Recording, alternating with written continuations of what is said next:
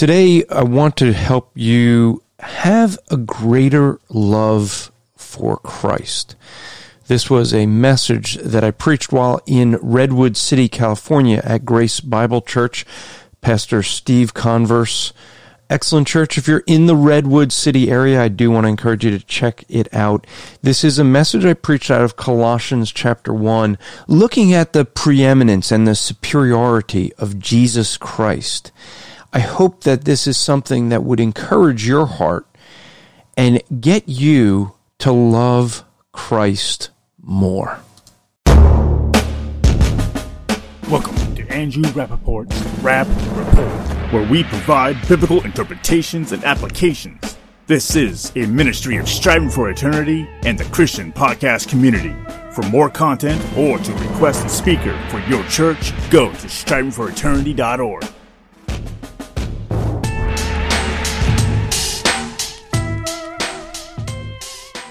It is a privilege to be here again. I do encourage you guys to uh, consider ways that you can show appreciation this month to your pastor, pa- pastors, and um, it is something that uh, for those who don't know and haven't been in full-time ministry or been a pastor, you mo- most people think a pastor's job's you know it's like Saturday night. They kind of open the Bible, kind of flip through, figure out what they're going to talk about. Okay, there are some that do that. They buy their sermons online your pastor doesn't do that. So, um, uh, someone asked real briefly, uh, just to introduce myself, because I guess there's some who are new. My name is Andrew Rappaport.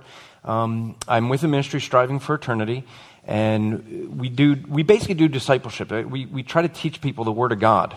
It's kind of becoming, unfortunately, a foreign thing these days, even in churches. And we do it many different ways. Try to teach people how to interpret the Bible, understand the Bible from Genesis chapter one all the way to Revelation you know, it's all God's Word. And so that's what we do in a lot of different ways through conferences, seminars, uh, preaching. Um, we have an online school. I'll mention that later on. And we do podcasts. I'll mention later on. But now is the highlight of our week. At least I hope this is for you. And it's not because I'm behind this pulpit, because next week your pastor will be behind this pulpit. It still should be the most exciting moment of the week. Why? Because we as a congregation are going to gather around the very Word of God. And we're going to hear it read and hopefully proclaimed brightly. If not, come talk to me. Let me know if I said anything wrong. But this is, should be the highlight of a week of worship. Most people think that we come and gather to worship. No, this is, should be the culmination of a week of private worship where we've been alone with God. We've been sitting in His Word, we've been praying, and now as a congregation, we gather together to be able to celebrate our risen Lord. So, as in light of that, if you wouldn't mind opening to the book of Colossians, chapter 1, I want to start reading in verse 15. And when you get there, for, out of reverence for the Word of God, if you wouldn't mind rising, I will read out of the ESV. Re, you know, follow along whichever translation you may have. And I'm going to read from Colossians chapter 1, verse 15 down to verse 23. That's the text that we will look at today. This is what Paul, by the inspiration of the Holy Spirit, wrote. He is the image of the invisible God, the firstborn of all creation. For by him, all things were created in heaven and on earth, visible and invisible, whether thrones or dominions or rulers or authorities, all things were created through him and for him. And he is before all things, and in him all things hold together and he is the head of the body, the church. He is the beginning, the firstborn of the, from the dead, that in everything he might be preeminent. For in him all the fullness of God was pleased to dwell. And through him to reconcile to himself all things, whether on earth or in heaven, making peace by the blood of his cross. And you, who were once alienated and hostile in mind, doing evil deeds, he has now reconciled in his body of flesh by his death, in order that, in, in order to present you holy and blameless and above reproach before him. If indeed you continue in faith, stable and steadfast, not shifting from the hope of the gospel that you heard, which has been proclaimed in all creation under heaven, and of which I, Paul, became a minister. Let's pray. Oh, Heavenly Father, we come before you with this brilliant text, the text that just lifts you up on high. Lord, may you work through us in this time that you would just enrich our hearts with a love and an awe for you and what you have done on our behalf because it blows our mind away. Lord, unpack this text for us that we would better understand it, that the Holy Spirit would illuminate as his, his ministry this text to our minds so that we understand its interpretation and that you would apply it to each of our hearts so that we would know what things we need to work on to be more like you this day. May none of us leave this building the same way we came in. May we leave more enriched in your word, more in awe of you, that we'd be amazed with you, that you would receive all the glory and the honor and the praise in Christ's name. Amen. You may be seated this is a, a, very important text. Maybe you've had that occasion where someone came knocking on your door and, and you realize who it is, so you hide. Jehovah Witnesses. This is a favorite text of theirs, which is really problematic for them when they come to my door. Um, well, actually, they don't come to my door. That's so sad. Um, the Mormons recently made a mistake and came to my door. I loved it. I don't, I don't know how I got off their naughty boy list, but I did, and now I'm back on it. My wife said I shouldn't have just told them that, you know, one of, only one of us could be right. They, they asked, why, why, why do you want us to come over here? I said, well, basically, you want me to, you know, become a Mormon. You think that I need a restored gospel, and I know you have a gospel of demons, and I want you to come to Christ. My wife said that wasn't the right thing to say. Um, I don't quite know how to beat around the bush. I'm working at it. Uh, someone this week had said that, you know, that, that I'm, uh, I'm a little bit, uh, forget the exact word, but essentially it meant crazy. Um, but uh, I said, my wife actually caned me. You know, you should have seen me before. Um, but, but the thing is, is I just, you know, this text is one that we see cults use very often because they think that this is going to support the view that Jesus Christ was not and is not God. And that, I sit here and I it boggles my mind because as we go through this, this is like one of the clearest texts that talk about the deity of Jesus Christ. Like, how did you miss this?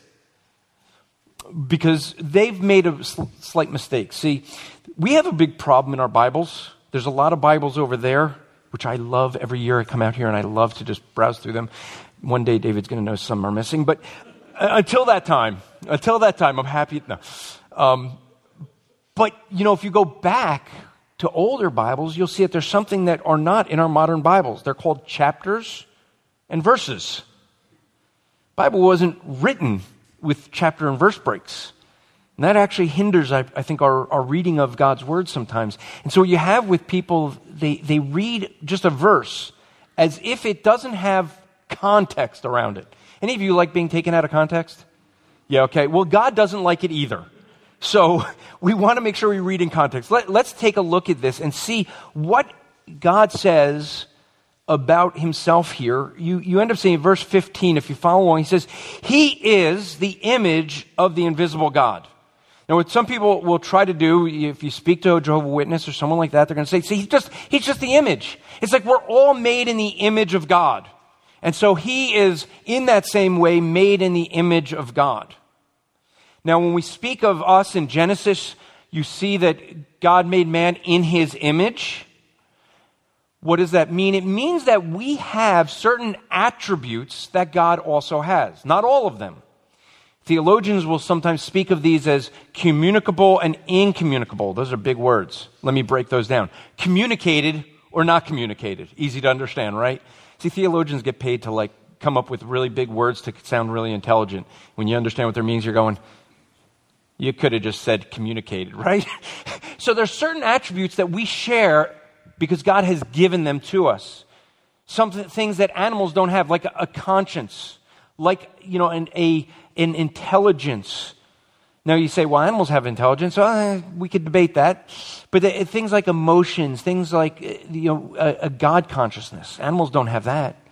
But every single human being knows God exists. These are attributes that are bestowed upon us as well. And so some will try to argue that what you have here is that Jesus is the image of the invisible God the same way we are. Now, if you just read that verse and ignore all the context, maybe, maybe you can make the argument. I doubt it. Because if you look at the context, we're going to see that there's no way that this image of God in any way could be referring to the way that we are made in the image of man. So they love this just verse 15 because they say he's made, he is the image of the invisible God, the firstborn of all creation. Now, first off, what we're going to see here is that when it says he is the image of the invisible God, there's going to be a distinction between that and the way we are in the image, and the distinction is that he is God. He's not just made like God, having some attributes. He actually is the picture of what we cannot see. He's, invis- he's visible what is invisible. He is displaying for us what we cannot see, the invisible God. If we saw God, we would die. Just reading yesterday in my devotions of, of the time when Moses is, it just has the glory of God pass by him. Just the glory. And his face was shining so much, all the Israelites were like, get away. Just the reflection of the glory of God was enough to make his face bright, shine so brightly that the Israelites didn't want even that reflection in their presence. It's amazing what light does to darkness, isn't it? And so, what you have here is you have that He is the picture of the invisible God. You want to know what, what God looks like? Look at Jesus. That's it. We don't need to look for anything more. That's why it's so frustrating to me when people are looking for things other than the Word of God as if it's not enough. I need, I need some voice. I, I need some experience. Read the scriptures. Christ is enough. We don't need anything more. He is all that we can see of God. He is the picture of the invisible God, the firstborn of all creation. Oh, there we go. There's a problem, isn't it?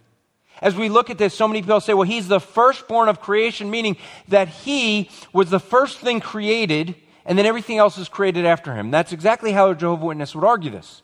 Because firstborn must mean firstborn, right? You have a firstborn child, they're the first one of your children that are born, right? Well, that's brilliant. Just explain to me why Isaac is, is called the firstborn. He wasn't Abraham's firstborn, was he? No, Ishmael was. Why is David called the firstborn? Was he the first of his brothers? No, actually, he was the last of his brothers. So what we end up seeing is clearly firstborn doesn't always mean the first child born. You see, there's a context we always have to understand. Whenever we read the Bible, we have to realize we are about 2,000 years removed from its latest writing. We're also removed from the culture. I know this may be hard for some to understand, but there was a time before a thing called the internet. Some of us remember that. Some of us remember when you actually had to get up and change a dial on a TV. Some of us even remember before there was TV, maybe. But the, the reality is, is we have to put ourselves back in the mindset of the time of the writing of these things. What did firstborn mean to a Jewish person in this time period? Well, firstborn has a very specific idea. It is the idea of an inheritance. See, in that culture, the firstborn was the one who inherited everything. This is, you know, why Ishmael was being a little foolish when he's like, What's, what good is my birthright? Just give me the porridge. I need, I need something to eat. What good is my, my birthright when I'm dead? Right? He was the firstborn, but he gave it up. And then he complained when he didn't get the blessing. But what do you end up seeing? You end up seeing here that firstborn has the idea of an inheritance, which as we look through this text, you end up seeing that is the context here, is the idea of inheriting. So he's speaking of the inheritance, that Christ is the firstborn of all creation, meaning he is the one that's going to inherit everything. So God the Father creates everything, and he's going to give it to the firstborn of creation, God the Son. That's the idea that we have here. It does not mean, as, as some cultists would like to argue, that he is the firstborn. Let me give you, so you understand the way, in case you don't know anything, if, if you, you can get my book, What Do They Believe, and learn about Jehovah Witnesses. But they, what they argue um, is that Jesus Christ was actually Michael the archangel. And Michael was the first created. And then God used Michael to create everything else that was created. And so the reason I love this passage is because I take out their New World Translation, which is a horrible translation. It really is. You, you, know, you know how you know a, bad translation? When you have the guys that did the translating and they're in court, and this happened over in Holland, and they, they say they're fluent in Hebrew, and so the, the, the lawyer goes up and gives them something written in Hebrew and asks them to translate it. and the guy couldn't do it. And this is their translator. Whoops. So what you, you have is that they're going to add a word. Four times in this text, it says that Christ, it has the phrase all things, that he created all things. And they add a word, other. Now they used to be a little dishonest, and they, they didn't have the word other in brackets, showing that it wasn't in the original Greek. In recent years, they ended up because they kind of it was exposed. The word other isn't in the Greek, so they put it in brackets. If you have a newer New World Translation, they put it, they took the brackets away again. So I have an older copy of the New World Translation. You can get it on eBay really cheap. And, and so I have that to show them, even from their own translation, the word other's not there. Why? Because the word other, when you add that in, changes the exact meaning. Either he created all things or he created all other things. Big difference. Because the latter says he was created. And so it says in verse 16, for by him all things were created. Now, what, what things? What kind of things? Well, Paul kind of emphasizes it, lets us know all things that are in heaven or on earth. Can you think of anything that's not in one of those two places? Yeah, neither can I. Uh, visible and invisible.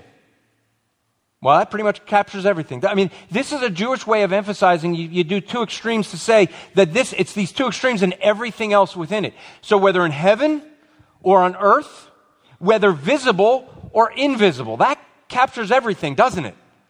It means he created everything that was created. He did it all. And so you have this way of doing this. Now, here's an interesting thing. What you see in the Greek when it says, for by him all things were created, that all is a definite article in the Greek. It means that this is not just he created some things. He's trying to emphasize he created it all. Everything. In fact, visible and invisible are also definite articles. So whether it's definite, whether it is the visible or the invisible, he created all of this. It is all created by Him. Whether thrones or dominions or rulers or authorities. Now, there you get into some interesting thing. Now, if you look at uh, Pastor John MacArthur, he'll say that these thrones and dominions and rulers and all authorities, he's going to say that these are different angels and that this is the angelic realm. Um, there's some people who, who start to kind of explain these a little differently, looking at these words and saying basically that uh, you know some are human thrones and dominions are an angelic realm and rulers are you know human kings and the authorities are angelic kings or angelic you know beings that have different levels of rulership. Whichever it is i'm not you know there's some discussion on it but it really doesn't matter to the text. It basically is saying that whatever it is he created it all by the way, for any of you Marvel fans, the word, the, and, and, I actually did watch, for those who know me, I'm pop culture illiterate. I went to see a Marvel movie because my kids wanted to take me. I saw Endgame. I didn't quite understand it, and all, everyone was like, You're not supposed to see Endgame first. It's the end of like 20 movies, and I'm like, Oh, no wonder. My, my son in law is like explaining the whole movie to me. This is, this is. But if you're curious, the word thrones is Thanos. For those of you who know Marvel, he was some bad guy in there. I didn't quite get it. But, um, but what you end up seeing here is that whether this is angelic realms or human realms, what is very clear from here is that Christ created all of it. Now, if, if you have people say, well, well, he was Michael the archangel and God used Michael to create or if you talk to a Latter day Saint, I got to get away from saying Mormon. Their, their prophet came out with a new revelation. You're not allowed to call them Mormon anymore. You're supposed to call them Ch- Church of Jesus Christ of Latter day Saints. But that's a mouthful. but they will say that, okay, Mormonism is really neat science fiction for anyone who likes science fiction. Um, but they believe in multiple gods. And God the Father somehow in this text used Jesus to create everything, which is kind of strange because Jesus had a beginning. So, how did he create the universe before he was created? Like, I'm confused with this. He created, you know, because he had parents and grandparents. So, like, you sit there and go, wait a minute. And this is the thing I like to ask Mormons. I'm like, uh, can you just, I'm just confused. Uh, help me out. How did Jesus Christ, he created everything, like according to Colossians? Oh, yeah. How, how did he create the planet he was born on and his grandparents before he was born? Just, I mean, logically, I'm just having a hard time with it. But let's see what Scripture says if there was anyone else that did the creation. If you happen to be, if you happen to flip over to Isaiah 44, uh, Isaiah is in that left part of the book that we never usually go to, you know, Genesis, Exodus, Mar, Mar, Matthew, you know, just, maybe you hit Psalms in the middle. Uh, Isaiah 44 24 is a great passage to have marked in your Bible when you look at Colossians 1. Because there's some that would like to teach that Jesus was used to create well, let's see if that's what God thinks. In Isaiah 44 24, thus says the Lord. So who's speaking here? God. He's kind of omniscient, isn't he? He knows all things. So he kind of knows what he's saying. Thus says the Lord, your Redeemer, who formed you from the womb. I am the Lord, who made all things, who alone stretched out the heavens, who spread out the earth by myself. Now, for the Jehovah Witnesses, that word, I am the Lord, is Jehovah, what they would say Jehovah. So, God alone created everything that was created.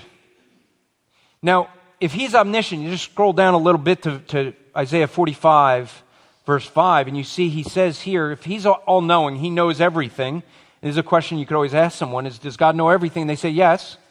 So he says he created it alone. Did he create it alone or did he create it through someone else? Because he's saying he did it alone. He didn't have help. And now you have the, the Mormons who will say, well, there were other gods out there. Well, let's see if God believes that one because he says, I am the Lord and there is no other besides me. There is no God. Well, if he knows everything, he should know if there's another God that he used to create things, right? And he says he doesn't know of any other. I am the Lord, there is no other. Verse 6. I am the Lord who does all things. Verse 7. So he's really trying to make it kind of clear. He created all things, and he knows of no other God. And so what he says here is clearly when we go back to Colossians, for by him, Jesus Christ, all things were created. Now you go back to Isaiah and you realize that there was no one else that was used for creation. What is this clearly saying about Jesus? He's God. Not he was used by God. He actually is God. So now in the context, you go back to that image of the invisible God, and he clearly isn't saying that he just has some of the attributes of God, because he's saying that he created everything, all things.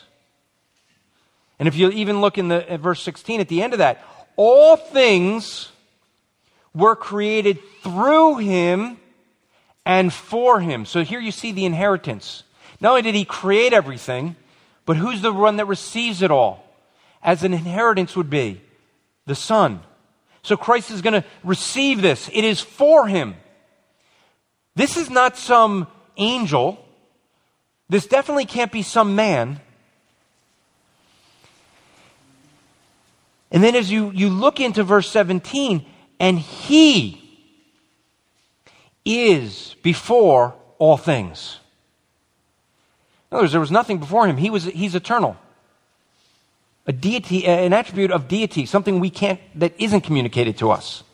Right? There's certain attributes that aren't communicated to us, like being omniscient. Boy, would I love that one. I would know what to get my wife for her birthday every. Oh wait. Uh, right? Wouldn't it be? Wouldn't it be nice? Then again, some of us would go, no, actually, it wouldn't be so nice because we would know the thoughts of everyone around us, and that might not be so good.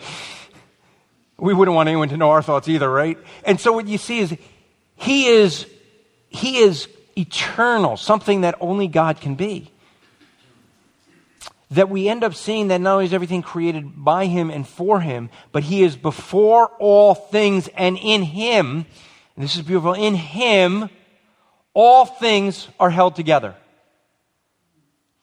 Now, some, I know there's some here who enjoy science. Maybe some of us are old enough to remember before Einstein. But what, before Einstein, there was this idea that there was this, thea, this ethnos, this idea that there was something between us. We can't really see it, but something that, that holds us in place. And Einstein discovered there wasn't any such thing. I disagree, there is such a thing. Right there in Scripture. God holds everything in place. You know, when you get really smart, when you do a lot of study and you become a PhD, you come up with really, really intelligent things like Stephen Hawking says. You know, because how do you have this whole universe that's held together and how did it start? And you say really brilliant things like this well, in the beginning, there was nothing. And that nothing was actually something. Now, just stop right there and think about that. Because to me, nothing is nothing, right? Something is something. Nothing's not something, and something's not nothing. But when you get really smart and get PhD, you can say things like that, and people are like, oh! What holds it all? They'll say, oh, gravity. Gravity is what holds everything in place. Where did gravity come from? How does gravity actually work? We don't know. Yes, we do. We know exactly how gravity works. It's called Jesus Christ who holds everything in place. I, I, don't care if you go out to the furthest reaches of the universe, we can't understand it. We don't understand how, how everything's held together. But go down to a single cell, and we can't understand that either. You mean, how, how does this, you get this little cell and you have, you have things, you know, these little atoms that are flying around. I mean, do you realize you're made up mostly of nothing? Like literally, we don't know what's in these, these atoms, and there's, there's a whole lot of nothing in there. But somehow we're like this material thing. And you have these little things, and we get into atoms, and we, we used to think like the cell was the smallest thing, and then we discovered an atom. Atom mean, is, is supposed to mean like as small as you can get, like nothing further. And then we found subatomic particles. Now we have all these little quirks and things. And you, you ever hear quantum physics? It's the idea that they, they, they get down to the quantum level and they start realizing that they, you know, things seem like they're here and then they vanish and end up over here. And we go, oh, see? It's a, it's a contradiction. You can actually have it in two places. No, you don't. We just don't have the understanding yet. But you know what makes these subatomic particles go out of existence here and pop in existence there? Jesus Christ. Scientists can't figure it out, but it's been in the Word of God for thousands of years. God holds everything together, whether it is at the smallest subatomic level or the size of the universe. He holds it all together. It's amazing. They just came out with some new pictures of, of as, as we have these flying telescopes in space, and they come out with these new pictures, and you look at it, and it's like, I was thinking this two weeks ago, as they came, they came across some new pictures, and I'm looking at this like, it is so cool to look at these like solar systems you know, and you see them out there. It looks so beautiful. And I started thinking about this. Why did God create this? Was it so that thousands of years later we could send a telescope into space to go, oh? No, I think he did just go, look what I did. I can do that. For his own glory. No one really gets to see the beauty of the universe except God. He's the one that sits there and he can see the brilliance and the beauty of what he created, and we only get a little glimpse of it. We, we, we sometimes look for just a little star that just flashes, and it's like, and the scientists jump up and down because they found the furthest thing, you know, in the Hubble telescope. It's like, oh, look. What do you see? A little flash of light. Oh! God sees what that flash of light actually is because he created it and holds it together. And so we, end up saying he's the one that holds us all together. And you know what else? If you look in verse 18, it's not just out here that he's holding everything together, but Jesus Christ is the head of the body, the church. And you go, wait a minute. You were talking about all this stuff over here, Jesus being God, and all this over here, and all of a sudden you're bringing in the church. Like, Paul, what are you doing? like, how'd you get from there to here? Because he's making, he's bringing an application to this. What's half the problem in most churches? Jesus isn't the head of the church. Pastor and I were talking about this last night at dinner is the fact that so many of the problems we see in churches is, you know, people get known and they get a platform and they want to build a big platform. You know, especially if they start writing books. They write books and then, then it's the publishers are like, oh no, you got to work with this person because this person has a big, you know, platform. You got to get this person in and make sure, you know, that you're, you're working with them so that they help promote your book and it's about sales. Then you wonder why there's churches that just don't last. We're, you know, we're, uh, my bride and I were down at, at in LA at, at, Grace Community Church, and they're celebrating John MacArthur's 50th. That he's been there 50 years, continuing to preach the Word of God the same way. And people are amazed that. That shouldn't be amazing. You know why it's amazing? There's plenty of pastors who've preached for 50 years at one church, but most of them don't have a big platform. So once they get into a big platform, all of a sudden everyone starts trying to get them to water down the message, and MacArthur's never watered down the message. That's what's amazing. He just keeps preaching the word. He doesn't care about the platform, right? And and people just sit there, and it's like, well, you got you got to do this, you got to do, it. and and he's just, just preaching. Everyone's fifty years. Well, what do you see there? What it is is that he's concerned with Christ, who is the head of the church. He's not concerned with trying to build a church. It's Christ church. That's what you see here. So you have lots of influences that come in. Oh, we should be doing this. We should be doing that. And I see this over and over again in churches. And it's like, you know what we should be doing in church? Following our head. We should be sitting under the feet of Christ. That's why I say that this time is and should be the most exciting moment of our week. Because it is the moment, it doesn't matter who's at the pulpit, as long as they're preaching accurately, when they're proclaiming God's word and explaining it to us, that is a time that the Holy Spirit can, that, who indwells us, can illuminate His word to our understanding and apply it to us, so that as we sit under the preaching of God's word, we should make this the highlight of our week. I have a hard time, given my preferences, I have a hard time with people that it's like, well, I got to go to take my kids to soccer. You know, baseball. My kids knew right from the beginning if there's a sporting event on the weekend, you either miss it or you don't do that sporting event. We don't miss Sunday. I blew my pastor away when we got married. Where was I the next? I asked my wife. I said, "So what do you want to do for our honeymoon?" She said, "You mean after church?" You figure out why I married her, right? First thing we did was show up to church, and my pastor was like, "What in the world are you doing here? You should be on your honeymoon." And I said, Excuse me, you, you think me being able to just sit in a pew and sit under God's word is not the start of a great honeymoon?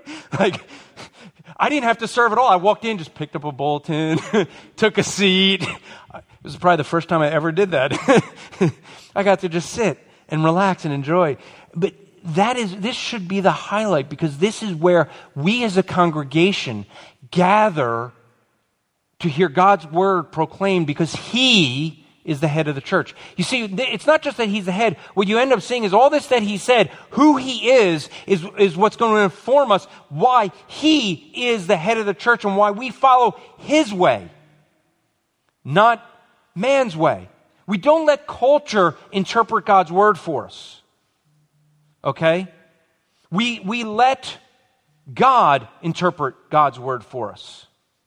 And I know this is not something that uh, is very common, unfortunately. I just, I just saw a post this morning in one of the Facebook groups that I, that I manage, and, and someone put, it. and it's a group where we allow people to, it's, a, it's an apologetics group, so we allow people to practice their apologetics.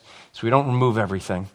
And so someone made a, a mistake because he's gotten about 100 responses, but he, he put a post out celebrating uh, how God is so welcoming to genders. And he wanted to thank, with Pastor Appreciation Month, to thank all the female pastors. Yeah, he got an earful. Um,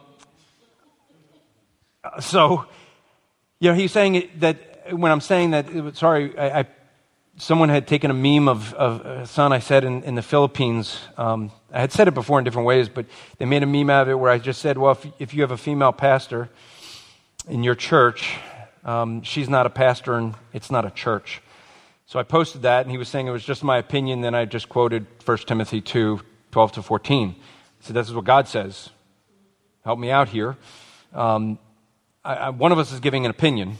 But you see, what, what you have is so much where people are allowing culture to interpret, interpret God's word and not allowing the word of God to speak for itself.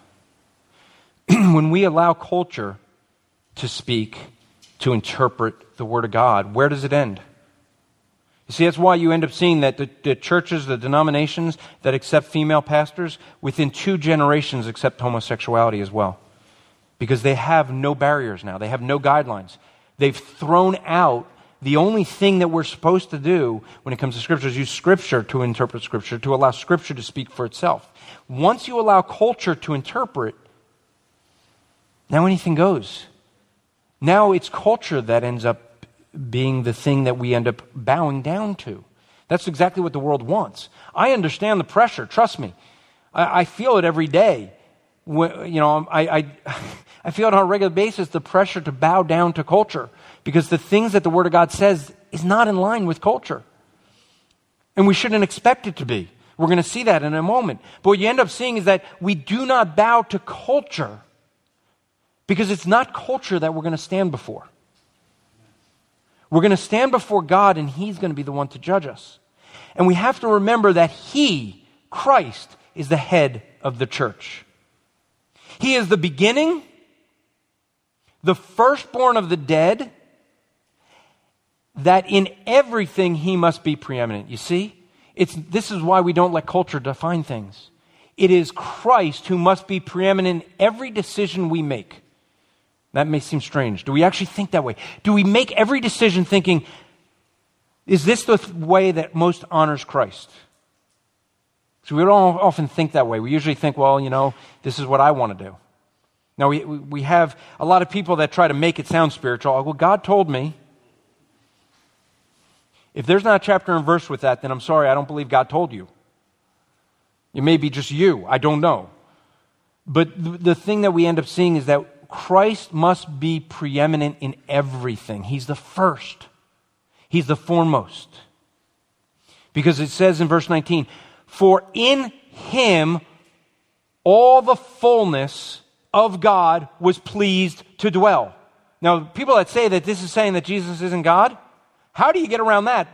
All the fullness, everything is pleased to dwell in Christ.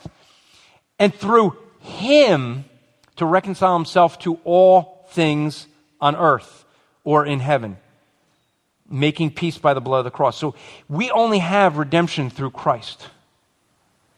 We have, you know, new things popping up for those who, who don't know. There's this whole thing of critical thinking, crit, crit, uh, critical theory, and it basically teaches that really what redemption is, is us overcoming the oppressed group you know, by, by basically, basically the oppressors in, are basically Christians, especially white male Christians, especially. But what you end up seeing is they, they're trying to redefine redemption into being the oppressed and the oppressors, the victims and the victimizers. That's not what we see here. The redemption is in Christ and through Christ. It is by the blood of Christ, by his body, that we have redemption, redemption with, with God. He's going to make that clear. Look at what it says in verse 21. And you, this is how who we were. This is describing you and I. And you who once were alienated and hostile in mind, doing evil deeds. That described us, didn't it? That's exactly who we were, or for those who don't know Christ and haven't been reconciled, who may be here, that's still us. If you haven't been reconciled with God, we're alienated. We're hostile. We're enemies of God. Someone was asking, just asked me today on, online, they, they, they were like, why is the world so anxious to kill babies in the womb? I said, they're not. They're anxious to hate God. It's just one way that they show it. They're against anything that God wants. They're hostile. And now the pretense is off, and they're, a, they're we're living in a culture that encourages their hostility to God.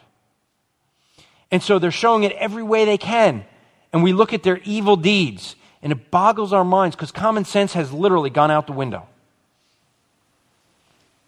Right? I mean, to me, We talk science, biology. You have either XX or XY chromosomes. It's not very hard. No, I could change. Really? I mean, one of the things, I, this, is, this is the way my mind works.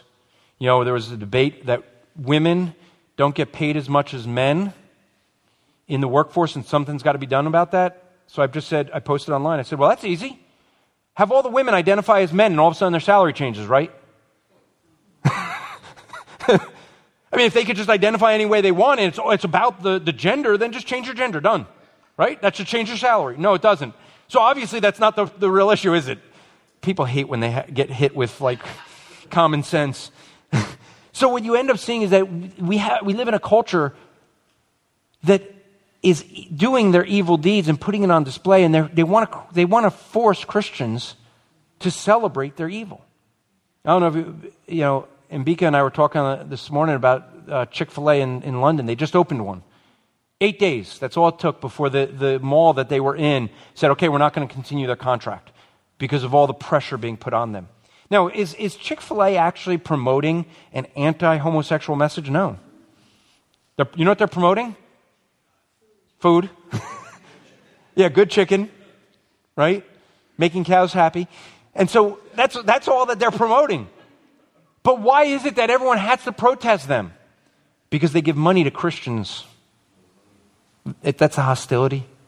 They're alienated from God, they're hostile, and they want to push. And unless you're going to celebrate them, they're, they're going to shut everyone down. That's, that's the culture we now live in. They're hostile. But Christ, he, verse 22, he has now reconciled in his body by his death. That's where we have the reconciliation. It's not by culture. Our culture is not going to bring us in a right state with God. It is in the body and death and resurrection of Jesus Christ that we have reconciliation. See, why is it? Because He is the one that created everything that was created and holds it all together. And because of that, He is the only one that we can have reconciliation through. Because of what He did on that cross. And He is going to present those of us who've been reconciled, and this should blow our minds, He's going to present us holy and blameless. Those of us who were alienated, those of us who were hostile and enemies of God, He's going to present us to the Father as holy, being set apart, being blameless. He's going to present us that way. And above reproach, that's how the Father is going to see us because of Christ, God the Son. You see, it's in Christ that we have that. This is why he has all this of explaining who God is. Because when we see the supremacy, the excellencies of Christ, we see he's the head of the church. He's the one and the only one that can reconcile us to the Father. Because of who he is. He's not just some man who claimed to be God. He is God. This is the thing that so many people are missing in the church, unfortunately, because they're so focused on either programs or trying to fit into the world or trying to grow their church bigger and they, they want to do things that'll make them more likable. Look, we have people that share a gospel message and they want to leave part of it out. Like, let's not talk about wrath or hell, because those are negative things. You know, nobody waters down the gospel because they care for someone's soul. They water down the gospel because they want to be liked. They want people to like them. And they don't care about Christ. But this is who Christ is described as. He is the image of the invisible God, the firstborn of all creation. He created all things. He holds it all together. It was created by Him and through Him and for Him.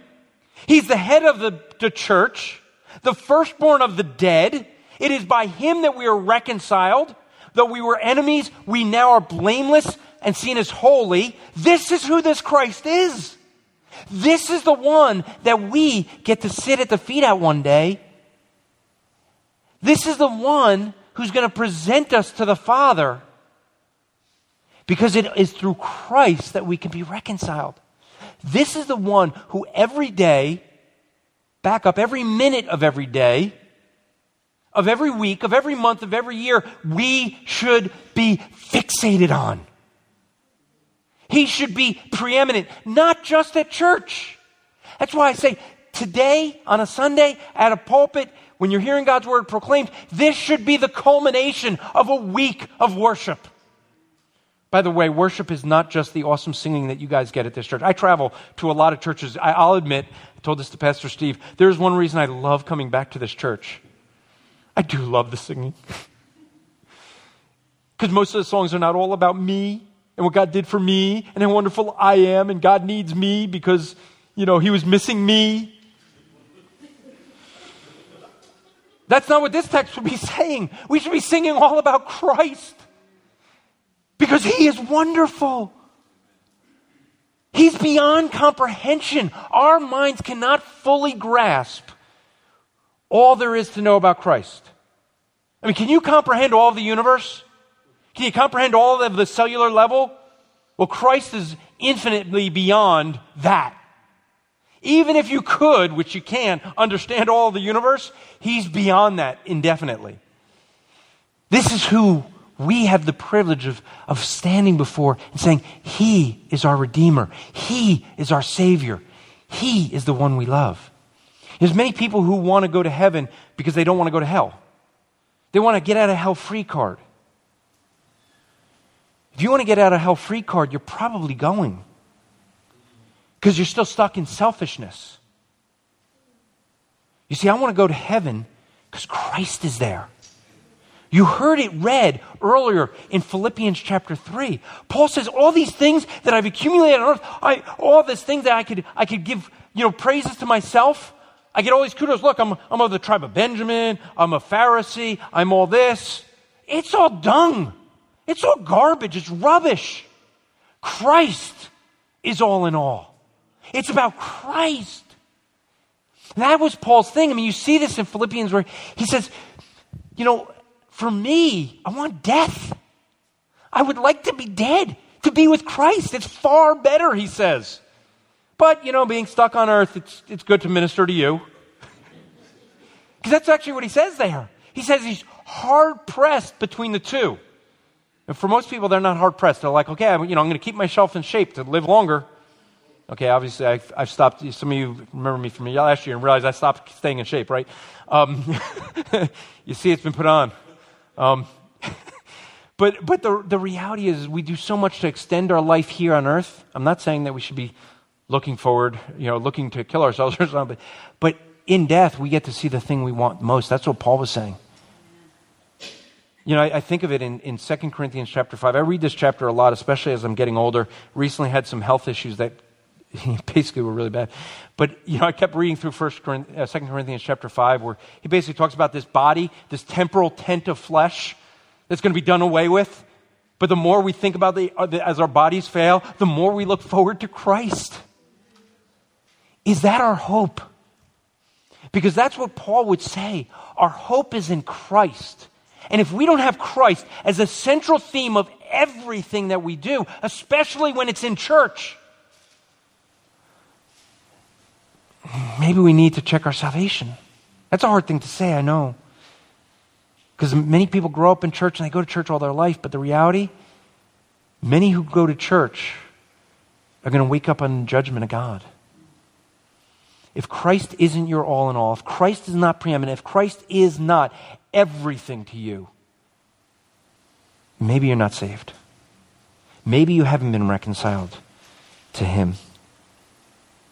That's why he says in verse 23 If indeed you continue in faith, stable and steadfast, not shifting from the hope of the gospel that you heard, which is proclaimed in all creation under heaven, and of which I, Paul, became a minister. You see, the gospel doesn't change. Our culture wants to say it's changing. Our culture wants to say, no, the gospel is taking care of the poor and the oppressed. That wasn't the gospel that was delivered to Paul and that Paul delivered. We don't change this. And, and it, the reason we need to be steadfast is, is not because we can lose our salvation, but it's a sign whether we actually are saved in the first place. People who seem like they've been believers, and then later you see them walk away. Well, 1 John 1 19 makes that clear. They went out from among us because they were never of us. They went out from us to display that they were not of us. if we're steadfast through trials. See, for the Christian, when trials come, you know what that does to the Christian? It gets us to love Christ more. It gets us to looking forward to Christ more. Because the more that God strips away from this life, the more we see Christ, the more we want to be with Him. And so what we end up seeing as Paul's making the case very clearly that Jesus is God. Context is making that ultra clear. But more than that, he's the head of the church. More than that, he's the preeminent one for the Christian life. He is supreme. He's the one that we should be looking to for everything. And as trials come, and they will, as temptations come, and they will, and as things go wrong in your life, and they will, we look to Christ and live. Let's pray. Heavenly Father, we thank you for everything that you've done for, for us and in this text. And we just ask, Lord, that uh, you would help us to put you first and foremost in all things. Amen. Well, I hope that that was an encouragement to your heart and really gets you to really love Christ more.